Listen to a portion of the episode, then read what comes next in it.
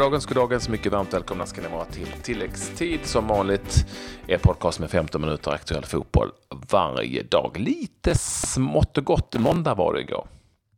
Ja, verkligen. Det var en del matcher som spelades runt om i de olika ligorna i Europa. Lite landskamper och så har det ju hänt en hel del nyheter framför allt. Gattuso ny för Milan. Vi pratar med Milansvensken om hur det är när det krisar i det storlaget. Sam Allardyce helt plötsligt aktuell som tränare för Everton igen. Och vilken fruktansvärd mardrömsstart för Zweite Bundesliga-svensken igår.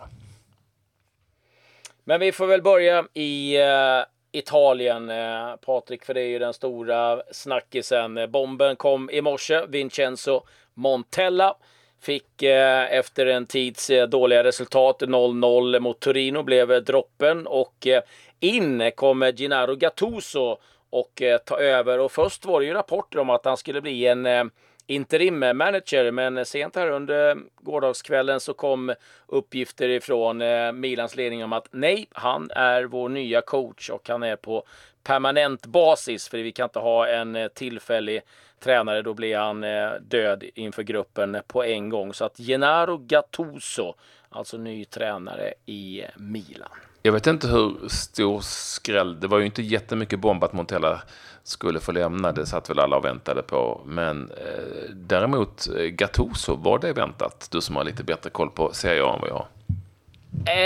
Nej, både ja och nej. Han har ju givetvis nämnts, men det finns ju och finns fortfarande en liten rädsla för att det är ju en av legendarerna i klubben. De har haft Clarence Seedorf som tränare, en kort period, fick sparken, funkade inte. Pippo Inzaghi tog över, funkade inte heller, fick också sparken. Och då menar man på att man svartar ner deras namn lite grann. Gattuso har ju haft en tränarkarriär. Han har varit i Palermo och fick sparken därifrån. Det får ju för sig alla. Han var i schweiziska Sion. Ja, men lika en galen president där. Så att där kan man väl inte säga någonting. Sen var han i Kreta. Var väl upp och ner. Gjorde ett bra jobb i Pisa. Sen så kom han tillbaka då till Milan och tog Primavera-jobbet. Jag skulle inte bli förvånad om en som Alessandro Nesta, som har varit i Miami i 2 år, som har sagt upp sig därifrån, har varit tränare, kommer hem och kanske ingår i staben framöver. Men ja, det finns inte så mycket namn heller. Alltså, Massari Conte är ju tränare de vill ha. Det är väl den som står ganska högt upp på listan. Angelotti har väl tackat nej, att han inte är sugen på det just nu. Sen vet man ju inte en sån som vad det finns för andra möjligheter. Nu letar jag efter namn som tränade Barcelona förra året. Luis Enrique är ju en tränare som har sagt att han vill ha en paus det här året, men sen kan komma tillbaka. Har varit i Italien tidigare. Men allt hänger ju på resultat. Gör Gattuso det här bra, ja då får han väl fortsätta. Gör han det inte så kommer han inte få fortsätta. Det kommer bli full fart på linjen i varje fall. Så mycket kan vi definitivt konstatera. Det är ju, Milan är en stor klubb som Johnny som har varit med ett tag vet att det har gått både upp, väldigt mycket upp, och en hel del ner. En spelare som var där när det var ett världslag, definitivt, åtminstone sett till resultaten, var Andreas Andersson tillsammans med Jesper Blomqvist. Sen gick det rätt så risigt under en tid när Andersson var där. Och han berättar här när jag ringde upp honom hur det är att vara en del av det laget när det inte riktigt går som alla vill att det ska gå. Ja du Andreas, Vincenzo Montella fick gå. Han ersätts alltså av Gennaro Gattuso. Utgår från att du inte är överraskad över att det blev ett tränarbyte? Nej, inte speciellt mycket. Men man vet vad som krävs i resultatmässigt när man spelar en klubb som Milan. Så är det klart att det har väl varit diskussioner om det ett tag. Att han har suttit löst och nu så fick man väl nog helt enkelt upp. Hur bra koll och kontakt har de med Milan efter tiden? Inte mycket alls egentligen. Jag följer dem så sätt. Men italienska ligan är väl inte den ligan jag följer mest. Så kan det mer engelska ligan som jag tycker Premier League som jag tycker är roligast att följa. Och Spanien också kanske före Italien. Så Italien har väl inte kanske den statusen som den hade en gång i tiden heller. För men Milan ligger förstås det varmt om hjärtat utgår ifrån. Och det är ju intressant att på något vis fråga dig hur det är att vara spelare i Milan, om man på något vis kan beskriva det, hur den känslan är och vad som alla anser att ska krävas av en. Absolut, alltså när jag spelade i Milan så var det ju en toppklubb i världen liksom. Så att det är klart att det finns ju mycket traditioner och mycket förväntningar från alla håll och kanter, så det är ju en tuff miljö att vara i, och speciellt jag var ju också en period där när det blåste mycket, när vi förväntade oss lägga toppen och låg i mitten, så det är ju påtryckningar från överallt liksom, och man märker också på att spelarna blir påverkade såklart av det, så det är väl inte den miljön och den harmonin kanske som man hoppas på när man kommer till en klubb som Milan. Där det var nog enklare perioder i den klubben, så att när jag var där man märker att det är press såklart, så är det ju. Vad krävs, tror du, av Milan från både fans och andra inför varje säsong? Ja, det är en jättebra fråga. Nu är det liksom nytt med kineserna som är i klubben, så jag har ju lite dålig koll på exakt det. Men samtidigt finns ju, du har ju fortfarande många fans som vill väldigt, väldigt mycket fortfarande med att Milan ska ligga och vara ett topplag, och det är klart de hade väl också skruvat upp förväntningen inför året då, när man gjorde en kraftsamling för att få in spelare så att man skulle ligga med i toppen, och så lyckas man inte. Så är klart det är tufft, tror jag, att vara en milanista i dagens läge faktiskt. När du lirade där och när det inte gick bra, för det gick ju bra också, men när det inte gick bra, var det så att man liksom stannade hemma då, eller gick man ut på stan då, liksom, eller vad gjorde man? Ja, det gjorde man inte. Vi gjorde inte i alla fall. Det var inte liksom riktigt läge, kände man, att visa sig någonstans ute på stan efter en dålig match. Det hade man ingen lust. Det har jag aldrig haft lust med, oavsett vad jag har spelat. Så jag har haft svårt att liksom, efter en dålig insats, att gå ut och försöka ha kul. Det har svårt för. Så det var nog samma där som jag har känt i andra klubbar. Men samtidigt klart, spelar du i en klubb som Milan så är du påpassad. Så det är klart att gå ut med dålig energi från början och sen kanske bemötas med lite dålig energi. Då är man liksom inte riktigt i balans för det. Så att, det är nog bra kanske att undvika att vara på offentliga platser om man känner att man inte riktigt, så att säga, laddad eller i balans för det. Kunde man låsa in sig på Milanello, alltså träningsanläggningen lite utanför för stan?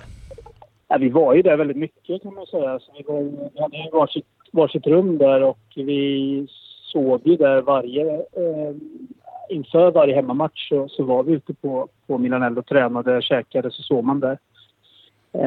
Och klart att man kunde vara ute på Milanello om man ville, man hade sitt rum. Så att, men det är klart, de flesta valde att åka hem till familjer och sånt där när man hade träningsledigt och möjlighet.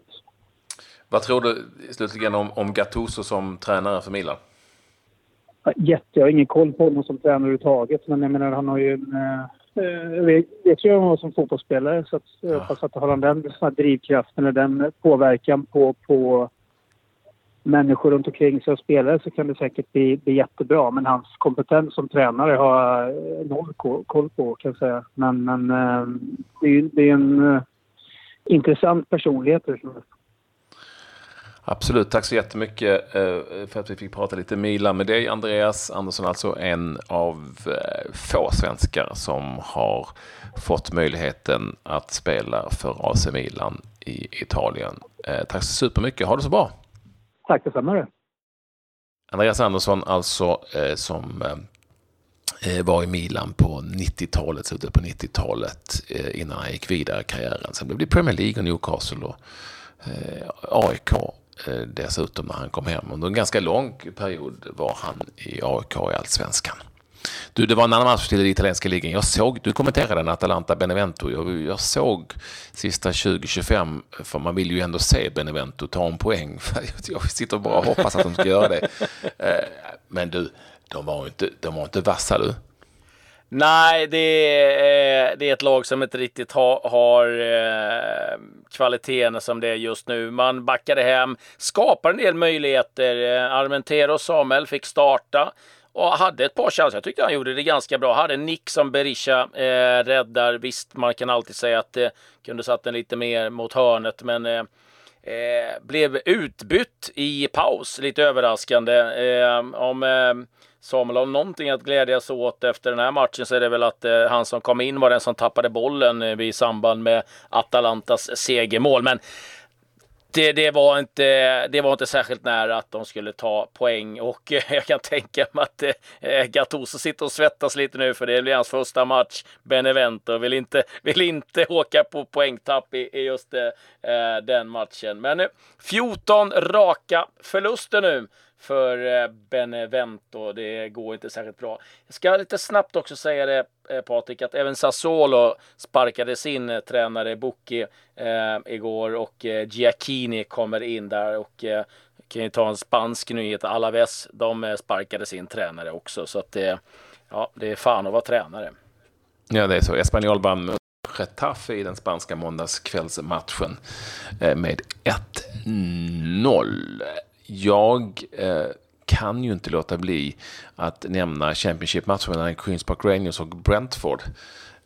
För den slutade 2-2. I Brentford gjorde Lasse Vibe, ni vet, den förra allsvenska skyttekungen från IFK Göteborg, dansken, bägge målen. I den 52:a och 81:a, 2-0 till Brentford. I 90+2 gjorde Smith 1-2, reducerat till 1-2. Och minuten därpå, 90+3, Freeman, 2-2. Supermatch. Men kanske inte så kul för Dean Smith, tränaren i Brentford, och se när hans lag tappade en 2-0-ledning från den 81:a minuten. Lasse Vibe, alltså, 2-0. Han har inte fått så jättemycket spel, va? Ja, men det var till och från, tror jag, för Vibe i Brentford. Och Brentford är lite intressant. Det är en klubb som styrs mycket av det här Moneyball tänket, och det är ju samma ägare som har Mitt Gylland också faktiskt, och de var väl igång också i danska superligan, besegrade Århus med 4-0 och jagar Bröndby där med liga guld som det ser ut just nu. Jag ska säga det att Tobias Sanna spelade för Århus, men blev utbytt. Ja, jag funderar ju på att vi på något vis måste göra en egen avdelning för Zweite Bundesliga, för det händer ju saker där hela tiden och vi har svenskar involverade. Igår kväll var det ju Fortuna Düsseldorf med Kujovic, Emil Kujovic i Fortuna. Han fick börja på bänken. Det är lite bänken och det är liksom fram och tillbaka. Jag vet inte om han är speciellt glad för det nu här, så här efteråt, för att Fortuna mötte Dynamo Dresden hemma. Efter 10 minuter ledde Dresden med 3-0. Hartman, Röser och Duljevic, 10 minuter tog det. Alltså som en blixt från klar himmel, för Fortuna Düsseldorf var ju skyhöga favoriter den här matchen dessutom. Han kom in en bit in sen, Kujovic, men det var liksom inte too late. 3-1 blev det till slut för Dynamo Dresden efter den här mardrömstarten för Fortuna. AIK Aten var igång. Där spelade Aida Evic från start när de vann 3-0 över Platanias FC, och de leder den grekiska ligan. Och lite övriga nyheter kan jag väl bränna av. Jag har ju också, kan ju meddela att Frankrike-Sverige spelade träningslandskamp. Damlandslaget, det blev 0-0. Jag nämnde Big Sam. Han sa ju nej först. Han anmälde intresset att ta över Everton, men kände att det var lite svalt intresse från klubben. Sa då så att nej, jag tycker inte att jag fick den uppmärksamheten jag kände att man skulle behöva. Men efter stortorsken i helgen, där man släppte in 4 mål igen mot Southampton, så inser nog klubben att här gäller det att klara kontrakt, inte tänka på några filosofier och framtid, utan framtiden det är att överleva Premier League. Så att uppgifter i England är att Sam Allardyce kan presenteras under dagen här. Så det ska bli intressant att följa. Kan man för övrigt säga att Henrik Rydström förlängt med Kalmar FF och Andreas Granqvist lockas med att det blir sportchef i Helsingborg om man kommer hem, ska utbildas under 2 år eller vad det kan vara. Han ska spela för klubben och sen då ta över som sportchef. Och Sverige får, som det ser ut nu, sannolikt möta Danmark på januari-turnén som förläggs till Abu Dhabi som vanligt i januari, högst sannolikt den 11 januari. Oklart om det är någon match. Ja, det blir ytterligare en match, det brukar alltid bli 2. Man rafsar alltid fram något afrikanskt lag eller något sånt där konstigt i de här januari-turnén. Men Danmark blir en intressant match även då, så att säga, är icke några proffs. I Danmark kallar man landslaget på januari-turnén för Ligalandslaget, det är lite kul. Alltså det är bara spelare från egna ligan. Ja, då får vi hoppas att det är några från Allsvenskan då, höll jag på att säga. Men det är väldigt bra med bra motstånd att få där nere för Sverige. Ja, det var väl vad jag hade idag. Det är... Premier League-omgång som spelas. Det är en del Copa del Rey och en del matcher i den franska ligan och även Championship. Så det finns att rapportera om imorgon också. Men vi säger väl tack och hej. Adjö.